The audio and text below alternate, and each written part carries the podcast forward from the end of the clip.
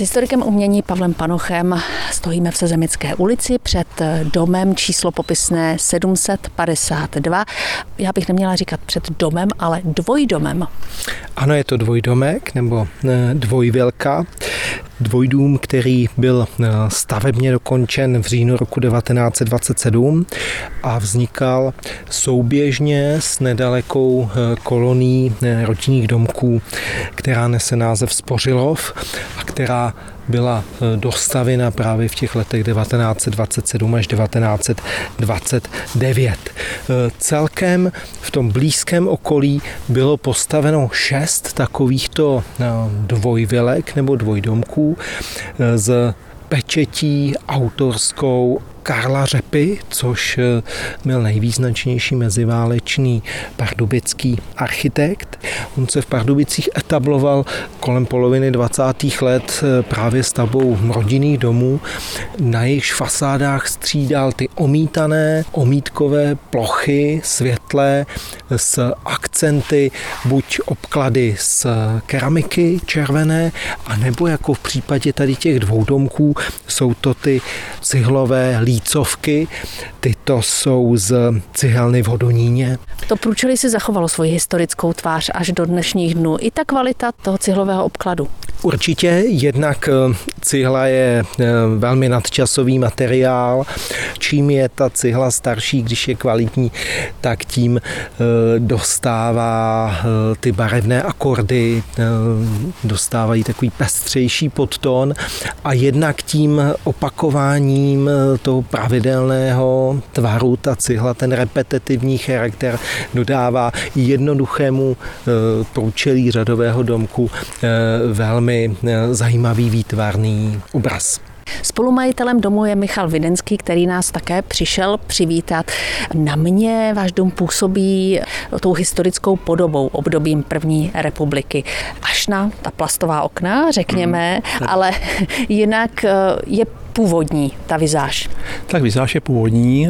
My, když jsme vlastně se sem nastěhovali v roce 1987 se ženou Evou, tak jsme postupně začali vlastně ten dům opravovat a předělávat.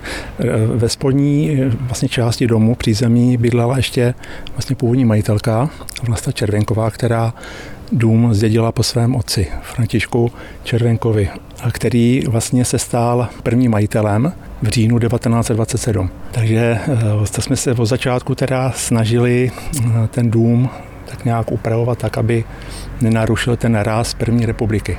Obrátím se na Pavla Panocha. Byl jste někdy v interiéru tohoto domu? Ne, nebyl, ale fotografie, které nám předem pan Videnský poslal, eh, tak mě velmi nalákaly, zejména ten útvar, nezvyklý útvar toho schodiště. Tak, jsem svědavá. Mhm. Pozvete nás dál? Pozvu vás teda dál a po ústupu do domu vám mohu ukázat ještě původní eh, stropní osvětlení, vlastně z toho roku 1927. Mm. Tady vlastně zůstalo dřív tady ta, vlastně ten vstup. Stropnice? Stropnice, ta, ta veranda vlastně byla otevřená. Původně byla otevřená a byl zde jenom takový okrasný prvek, eh, dřevěný kříž do boku. Přicházíme k okrasnému schodišti, také vlastně originál z výklenky, kde jsou vlastně eh, ozdobné kříže a dá se říct vlastně, že bylo původně akorát v jiné barvě, to znamená, bylo to do takové růžové červené barvy. My jsme to teda změnili barvu na tu bílou. Co říká schodiště Pavel Panoch?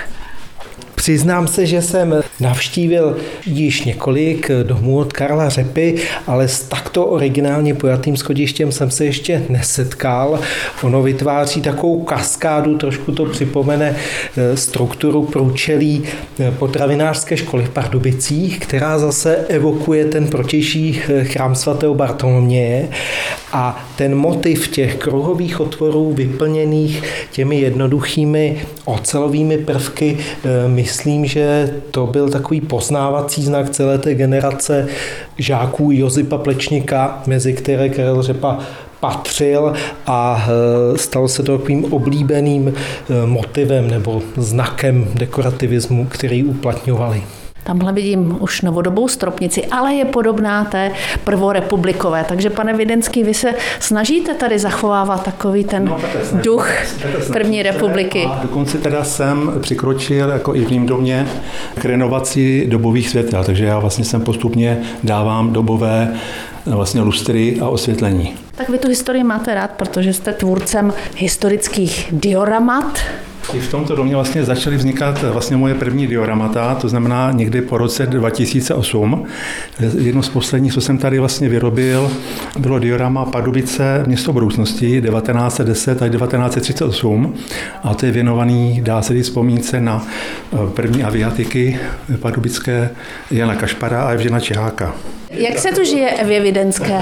Eh, žije se mi tady velmi dobře, protože jsme se sem nastěhovali ještě, když tady bydlela původní paní majitelka tohoto domu a bylo to hezké soužití tady s ní. Ona bydlela dole, my nahoře a vlastně ta historie toho domu, ta atmosféra toho domu je taková příjemná pro nás a navíc je tady taková klidná čtvrť, takže je to příjemné tady bydlet. Tak a my už teď míříme směrem do zahrady. Tak a tady údajně by ještě měly růst stromy z období té původní výstavby domu. Tady na ty části zahrady u domu číslo 752 eh, je tam je to vzadu ta třešeň. Jabloň ještě? A jabloň, tahle ta jabloň. Vy jste i kvůli našemu pořadu hodně pátral eh, v těch hmm. historických pramenech. Vy jste se dozvěděl jméno toho pozemku ještě původně, když se prodával pro výstavbu. Je tam i ta zahrada, takže byl to eh, František Veselý, který eh, tento pozemek pořídil ještě za Rakousko-Uherska v roce 1914. Musím říct, že se tady cítím jako na vesnici, protože do ulice Sezemické není vidět a vlastně ani okolní domy tak není, máte není to takový tichý ráj. Je to takový ráj nejenom pro nás, ale i pro ptáky a další zvířata. My tady dokonce v zahradě máme takový menší les a máme tam i dřevěný srub, kde děti přespávali, když byli malí. Tak a my už jsme se dostali na druhou zahradu, tedy do té druhé části dvojdomku. Je to číslo popisné 754 a pan Lubomír Cihlo tenhle domek vlastně zdědil po předcích. Tuhle část domu vlastní ta stejná rodina. Ano. Od roku 1927, kdy byl dostavěný. Ano, tak. A to byl váš... Děda. Děda.